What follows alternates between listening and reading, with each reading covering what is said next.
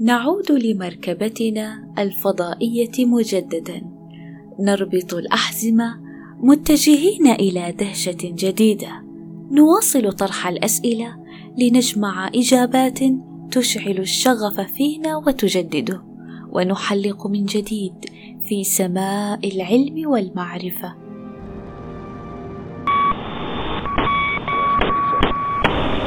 قبل اكتشاف العلم الحديث وماهية الأرض وكيف خلق الكون. لذا نحن مصنوعون من النجوم بكل ما تحمله الكلمة من معنى. ولأول مرة ناسا تطلق صاروخا من المريخ نحو الأرض. الأرض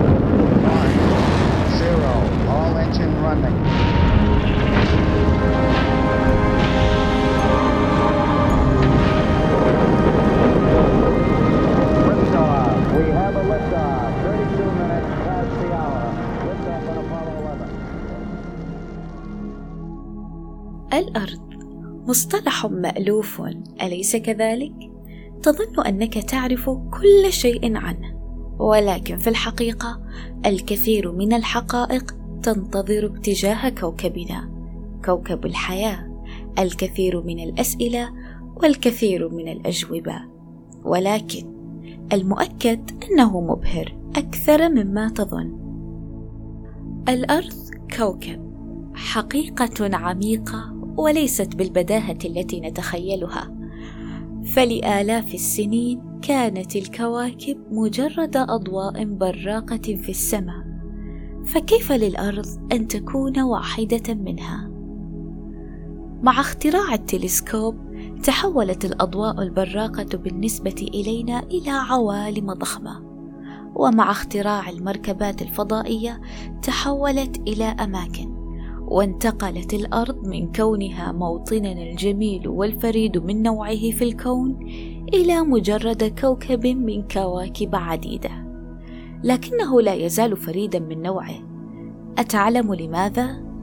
لأنه يرقد بالقرب من الشمس في المنطقة الصالحة للسكن ويحتوي على الماء الأمر الذي يجعله صالحا للعيش وللحياة. حسنا. دعونا ننظر للأرض من مكان أبعد قليلا من المجموعة الشمسية. أي كوكب هذا؟ هل له أقمار؟ أين هو من الشمس؟ كوكب داخلي أم خارجي؟ وما الذي يميزه فعلا عن باقي كواكب النظام الشمسي؟ الأرض هي أكبر الكواكب الداخلية ويبلغ عرضها حوالي ثلاثة عشر ألف كيلومتر. ولها قمر واحد فقط كاف مقارنة بعدد أقمار الكواكب الداخلية الأخرى وفقير جدا بالنظر إلى عدد أقمار العمالقة الغازية ولكن ما الذي يميز الأرض حقا ويجعلها كوكب الحياة دون الكواكب الأخرى؟ ما يميز الأرض بين الكواكب الصخرية الأخرى هو احتواؤها على الماء في صورته السائلة حيث يتدفق باستمرار ويتبخر ويتحول إلى غيوم ثم يهطل في صورة مطر ليدعم الحياة على الأرض حيث أن استدامة الحياة على الأرض تعتمد بشكل كبير جدا على الماء والغلاف الجوي للأرض الذي يمدنا بالأكسجين الذي نتنفسه. كل هذه معلومات بديهية وقد تكون تعرفها مسبقا. لكن الغريب هنا أن الغلاف الجوي يعتمد في بقائه على مجال الأرض المغناطيسي ويعتمد ذلك بدوره على ما يحدث في أعماق كوكبنا. لا زلت لا أفهم. ماذا تعني بذلك؟ لنذهب في رحلة إلى أعماق الأرض ونستكشف. في البداية عليك أن تعلم أن الأرض متعددة الطبقات مثل الشمس، حيث أنك إذا نظرت إلى مركزها ستجد اللب الذي يتألف من طبقتين، اللب الداخلي واللب الخارجي، لنتعرف عليهم قليلا بشكل منفصل. أولا اللب الداخلي، اللب الداخلي صلب. ويتكون من الحديد والنيكل. نعم هذه العناصر الثقيلة غاصت إلى مركز الأرض أثناء تكوينها. الأمر الذي أعطى فرصة للعناصر الخفيفة مثل الأكسجين والسيليكون والنيتروجين أن تطفو إلى السطح. يبلغ نصف قطر اللب الداخلي الصلب حوالي 1200 كيلومتر أي حوالي عشرة بالمائة من نصف قطر الكوكب. أما بالنسبة للب الخارجي فيتألف معظمه أيضا من الحديد والنيكل لكنه في صورة سائلة وتبلغ سماكته حوالي 2200 كيلومتر كم تتوقع أن تبلغ درجة الحرارة في لب الأرض؟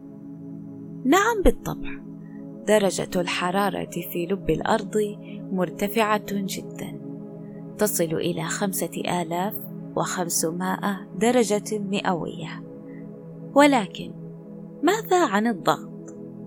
بالنسبة للضغط فهو بالتأكيد مرتفع جدا بسبب تحمله لوزن الكوكب كاملا. قد تقف هنا قليلا وتتساءل أنه لمن الغريب أن الحديد في اللب الداخلي لا يزال صلبا مع هذه الحرارة. التي هي أشبه بالجحيم. فماذا يمكن أن يكون السبب؟ الحديد يمكن أن يكون صلبا مع درجات حرارة هائلة لكن فقط مع ضغط مرتفع جدا كما هو الحال في اللب الداخلي. أما في اللب الخارجي فالحرارة مرتفعة جدا ولكن الضغط فيه أقل لذلك يصبح الحديد سائلا. وماذا بعد ذلك؟ إلى أين نصل؟ الآن لنصعد قليلا لنجد أنفسنا في الوشاح وهي الطبقة التي تعلو اللب ويبلغ سمكه حوالي 2900 كيلومتر. بنيته غريبة جدا يعتقد معظم الناس أنه كالحمم البركانية ولكنه في الحقيقة أشبه بالبلاستيك حيث أنه ذو لزوجة عالية وساخن للغاية. خصائصه تشبه الجسم الصلب نوعا ما لكنه خلال فترات زمنية طويلة جدا يمكن أن يتدفق. سنترك هذه الطبقة الآن ونعود إليها بعد قليل. أين نحن الآن؟ ومتى سنصل للطبقة التي نعيش عليها؟ لنصعد مرة أخرى لنجد القشرة الخارجية للأرض. نعم الطبقة التي نعيش عليها تقع فوق الوشاح وهي طبقة صخرية صلبة. إذا جمعت كثافة صخور القشرة ستجد أنها أقل من كثافة الوشاح. لذلك هي تطفو على سطحه ولا تغوص. هناك نوعان من القشرة على الأرض. القشرة المحيطية والتي يبلغ سمكها حوالي خمسة كيلومتر والقشرة القارية التي يعد سمكها أكبر بكثير فهو يتراوح ما بين 30 إلى 60 كيلومتر. ومع ذلك فإن القشرة لا تزال رقيقة جدا. مقارنة بالطبقات الأخرى لكن هل كنت تعلم أن القشرة في الحقيقة ليست قطعة واحدة بل عبارة عن قطع؟ نعم القشرة ليست قطعة صلبة كبيرة بل هي قطع حيث أنها مقسمة إلى صفائح كبيرة يمكنها التحرك ما يحرك هذه الصفائح هو تدفق الصخور المنصهرة من الوشاح والذي يدفع هذه الصخور المنصهرة إلى التدفق هي الحرارة. هنا يأتي الجزء الممتع. دعونا نعود إلى الوشاح مرة أخرى لنفهم ماذا يجري هناك. يعمل لب الأرض على تسخين المواد في قاع الوشاح. وجميعنا نعلم أن أغلب المواد عند تسخينها تقل كثافتها وعند تبريدها تزداد كثافتها فبذلك في هذه الحالة تتصاعد المواد الأسخن لتقترب جدا من القشرة ثم تبرد وتهبط إلى القاع مرة أخرى فيتم تسخينها وتصعد وهكذا تستمر الدائرة. هل سبق أن مرت عليك هذه العملية من قبل؟ تسمى هذه العملية بالحمل الحراري وهي عملية بطيئة جدا حيث أن معدل التدفق لا يتجاوز بضعة سنتيمترات في السنة لذا يتطلب تحرك كتلة منصهرة بمقدار واحد كيلومتر نحو خمسين إلى ستين ألف سنة تخيل. ولكن كيف؟ عند صعود المواد الساخنة نحو السطح تعترض القشرة طريقها فتدفع الصخور الصهارية الصفائح مما يؤدي لانزلاقها ببطء شديد جدا. لتقريب الفكرة أكثر تنمو أظافرك بنفس معدل حركة القارات تقريبا. لكن على مدى ملايين السنين تتحرك القارات مما يؤدي لتغيير جغرافية سطح الأرض بشكل كبير فمكان وجود القارات حاليا يختلف تماما عن مكانها قبل ملايين السنين في بعض الأماكن هل كنت تعلم مسبقا بأن البراكين شكلت نسبة كبيرة من الغلاف الجوي للأرض؟ دعونا نتعرف على هذا الأمر أكثر. مكان التقاء الصفائح عادة تكون فيه القشرة ضعيفة، مما يمكن الصهارة من شق طريقها للأعلى لتتفجر على السطح على هيئة براكين. هناك براكين مثل هاواي أو جزر الكناري يعتقد أنها عمود المواد الأكثر سخونة على الأرض والتي شقت طريقها في خط مستقيم من وسط صفيحة قارية تولد البراكين أرضا جديدة بينما تتدفق وأيضا تضخ الغازات المكتومة في باطن الأرض وبذلك فإن البراكين شكلت نسبة كبيرة من الغلاف الجوي للأرض. ذكرنا من قبل أن الحرارة مرتفعة جدا في لب الأرض، لدرجة أن حرارته تكون بنفس حرارة سطح الشمس تقريبا. إذا ما مصدر تلك الحرارة؟ من أين يأتي هذا الكم الهائل من الحرارة؟ معظم هذه الحرارة هي من مخلفات تشكيل الأرض قبل حوالي 4.5 مليار سنة عندما كانت تتجمع الصخور والحطام لتشكيل الأرض الأولية. عمل تصادمها ببعضها على تسخينها ومع نمو الأرض وكثرة هذه التصادمات ازدادت حرارتها ولا يزال مركزها شديد السخونة حتى يومنا هذا. ومع تشكيل الأرض أيضا ازدادت كتلتها وبدأت بالانكماش بفعل الجاذبية. ويعد هذا أيضا أحد مصادر الحرارة. ولكن كيف؟ ما العلاقة؟ مثلما نعلم بسبب الانكماش تنضغط المواد فيعمل ضغط المواد أثناء الانكماش على زيادة حرارة المواد أكثر وأكثر. وبذلك فهو أحد مصادر الحرارة الكبيرة هذه. هل هذه هي مصادر الحرارة فقط بالطبع لا يوجد مصادر أخرى فلنتعرف عليهم المصدر الثالث للحرارة هو عنصر كاليورانيوم في باطن الأرض والذي يضيف الحرارة مع الانحلال الإشعاعي لذراتها. لحظة، ما هو الانحلال الإشعاعي أصلاً؟ الانحلال الإشعاعي هي عملية تلقائية مستمرة يتحول فيها العنصر إلى عنصر آخر نتيجة فقد جسيمات ألفا أو بيتا وتؤدي هذه العملية إلى إطلاق طاقة هائلة. حسناً، دعونا نكمل مع مصادر الحرارة مصدر الحرارة الرابع هو من مواد كثيفة مثل الحديد والنيكل فبسبب غوصها إلى مركز الأرض تعمل على تسخين محيطها بسبب الاحتكاك. عملت كل هذه العوامل على رفع الحرارة بشكل كبير ولهذا بعد مليارات السنين لا يزال باطن الأرض ملتهبا. ذكرنا من قبل أن اللب الخارجي للأرض مكون من معدن سائل موصل للكهرباء. ويتصاعد هذا السائل بالحمل الحراري. تولد هذه الحركة مجالات مغناطيسية مما يشبه توليد البلازما لمجالات مغناطيسية في الشمس ويساعد دوران الأرض على تنظيم هذه الحركة على شكل لفات اسطوانية ضخمة محاذية لمحور الأرض.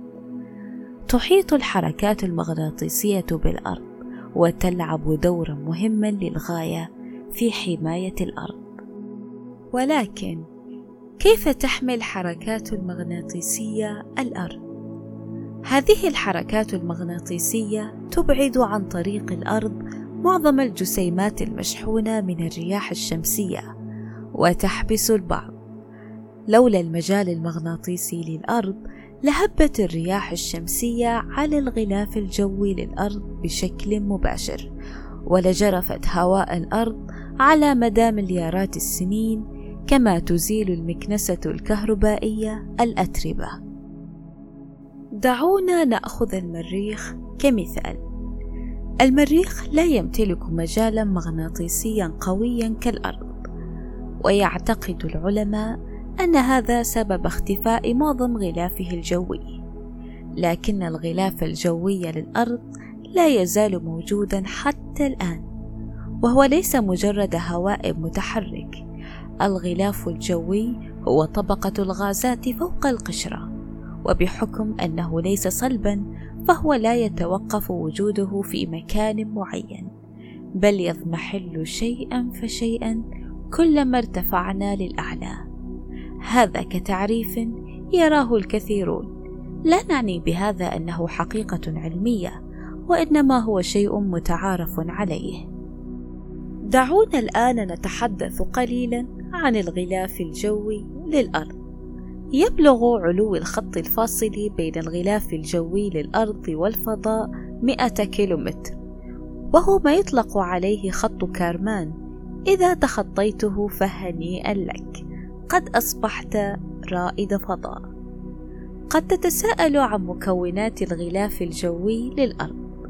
يتكون الغلاف الجوي من حيث الحجم من حوالي ثمانية وسبعين بالماء نيتروجين وواحد وعشرين بالماء أكسجين وواحد بالماء أرجون. ونسبة قليلة جدا من غازات متنوعة أخرى كما يحتوي على بخار الماء أيضا. ستجد هذه العناصر سائدة على ارتفاع من ثمانية إلى خمسة عشر كيلومتر. قاع هذا القسم من الغلاف الجوي هو الأدفأ ما يعني حدوث حمل حراري في الهواء. تحدث تيارات هواء صاعدة تحمل معها بخار الماء وتشكل الغيوم.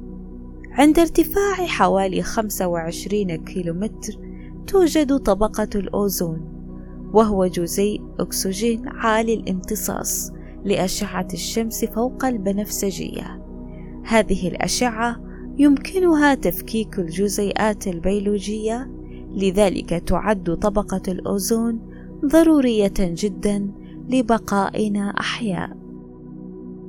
وهنا معلومة أخرى عن الحقل المغناطيسي، حيث أن الحقل المغناطيسي للأرض لا يكتفي بحبس جسيمات الرياح الشمسية فقط، بل ما يحبسه يوجهه إلى الغلاف الجوي حيث يرتطم بجزيئات الهواء. على ارتفاع يتراوح ما بين 90 إلى 150 كيلومتر تقريبا. وهذا ينشط الجزيئات في الغلاف الجوي الخارجي لتتصادم مع ذرات الجزيئات الأخرى فتسبب في أن تقفز إلكترونات ذرات الأكسجين والنيتروجين مؤقتا إلى مستوى طاقة أعلى والتي تطلق هذه الطاقة عند العودة إلى مستويات الطاقة الطبيعية على شكل فوتونات ضوئية ذات أطوال موجية مختلفة تظهر ضوءا بأشكال مختلفة ورائعة ما اللون الذي يظهر به النيتروجين؟ ماذا عن الأكسجين؟ النيتروجين يتوهج باللون الأحمر والأزرق والأكسجين يتوهج باللون الأحمر والأخضر يسمى هذا التوهج بالشفق القطبي ويحدث بالقرب من القطبين في أقصى الشمال والجنوب قد لا تلاحظون الغلاف الجوي إلا عندما تهب الرياح لكنه موجود فهو يضغط على سطح الأرض بنحو واحد كيلوغرام لكل متر مربع أي بنحو خمسة عشر طن لكل متر مكعب. تخيل معي أن هناك تقريبا طن من الهواء يضغط عليك الآن. ولكن لا أشعر به. أعلم أنك لا تشعر به. ذلك لأنه يضغط من جميع الاتجاهات حيث يضغط من الأعلى ومن الجانبين وحتى من الأسفل بالإضافة إلى جسمك الذي يتمتع بضغط داخلي يعمل على موازنة هذه العملية.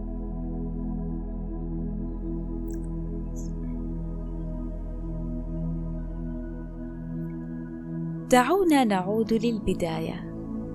ذكرنا أن الأرض تحتوي على ماء سائل وهذا ما يميزها عن بقية الكواكب التي تم اكتشافها حتى الآن والقشرة القارية أعلى من المحيطية.